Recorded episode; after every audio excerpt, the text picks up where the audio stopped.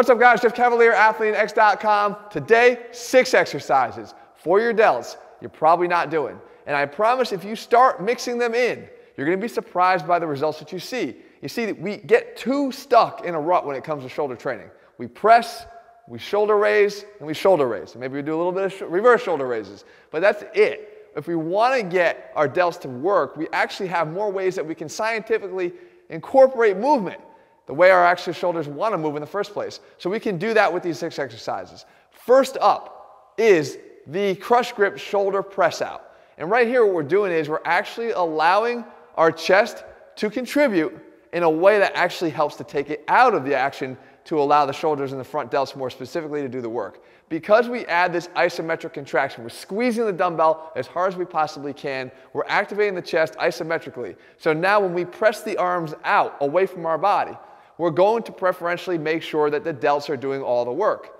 Now, we can alter the angle here, which is another reason why I love this exercise, to make it either more or less difficult. If I press the dumbbell straight out, I'm doing more work, obviously, with my front delts there as they are subjected more to the force of gravity on the way down, on the, uh, acting on our arms. If we press them up at a higher angle here, I actually get the, opp the opportunity to make this a little bit easier because the moment arm of the arms themselves is actually shorter. However, because we're actually now pressing more upright, it's still working the shoulders. So you have a lot of things working for you here to make this exercise one that's going to effectively hit your delts, especially if you haven't tried it before. Okay, sticking with the front delts, but now also including the middle delts, we have the dumbbell butterfly raise. And what we're doing here is we're actually allowing the positioning of our shoulders to help control the activation and transition from the front delt to the middle delt safely. So you guys know how I feel about internal rotation when it comes to shoulders, and especially as we go into elevation of the arm. Well, we are elevating the arm here, and we are internally rotating the arm by going from an externally rotated position back to neutral. So we are not actually into or approaching internal rotation of the arm at the top position, but we're getting all the benefits of middle delt activation by having an internal rotation going on at the shoulder. So you'll see I start with the externally rotated arms, underhand positioning here, and I raise the dumbbells up and out to the side. So we have the abduction that we know we need, and especially a little bit of that frontward angling of the arms to get the front delt. As we transition to the side, by going from, again, the externally rotated position to a more neutral position, we're actually having the act of internal rotation going on, which will fire up those middle delts. Try this, guys. I promise you, you're going to feel the difference. And if you haven't done your side lateral raises this way, you're definitely going to start mixing them in because you'll feel what a big difference it makes. Next one, I want you to stand up and pull up your pants. I'm serious. Stand up, grab your pants like this, and pull them straight up. And what you should be feeling, other than one hell of a wedgie, is one hell of a contraction here, not just in your middle delt, but also in your rear delt. And why that is, is because we're getting the benefit in this position here of having the abduction of the arm in relation to the torso, but also the extension of the arm back behind the torso to also fire up that hard to hit rear delt. Now, we can do this with dumbbells in a weighted form right here with a hip hugger. And the benefit of this exercise is that because of the shortened moment arm, because we don't have to lift our arm straight out to the sides as we would in a normal lateral raise, we can use heavier weights to hit this area. And that's one thing we don't usually get the opportunity to do unless we're pressing.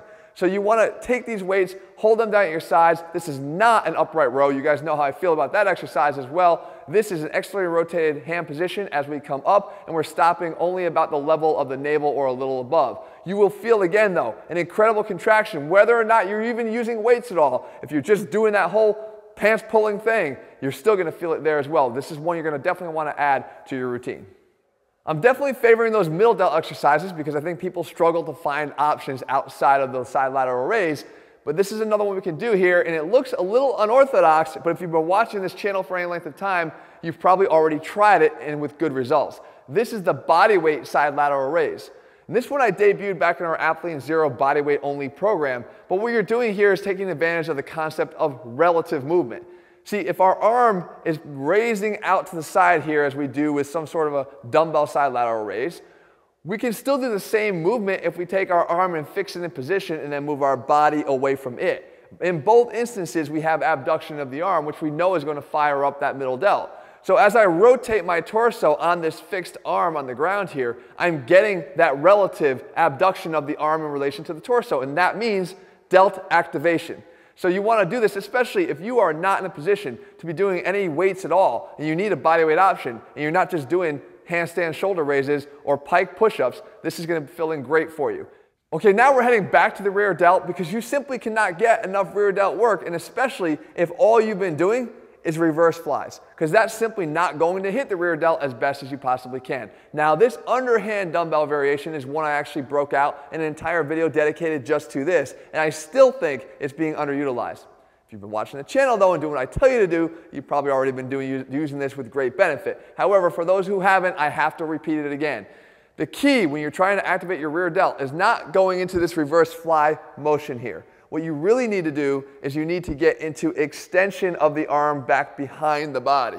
Okay, so you can see how much more I can get behind the body than if I were to do this. I actually get stopped anatomically at this position here, but if I can go into extension, I can get the upper arm further back. And if I add one other component to it, external rotation, I can even go further. And the degree of contraction that you can feel is enormous. As a matter of fact, you don't even need to put a dumbbell in your hand. If you take your hand right now, stand up, externally rotate, and pull up and back, you'll feel that rear delt fire up like never before. So by virtue of actually adding a little dumbbell to this equation, we can turn this into an exercise, mimic the positioning that I'm showing you right here, work both sides, and I promise you, better rear delt gains than you ever have gotten before. And last but not least, we have to save sort of the little exercise with the big bang.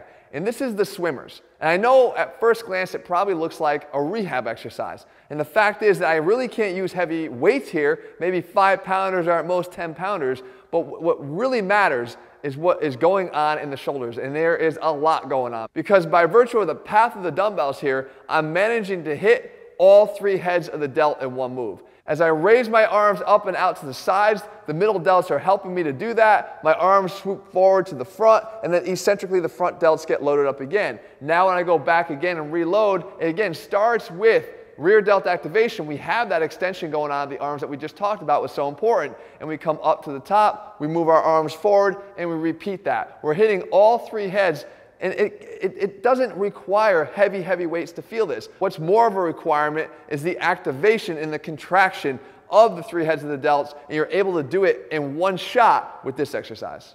So there you have it, guys. There's six new exercises for you to put into your shoulder training arsenal to help you to get better results. I'm not a big fan of just doing different to be different.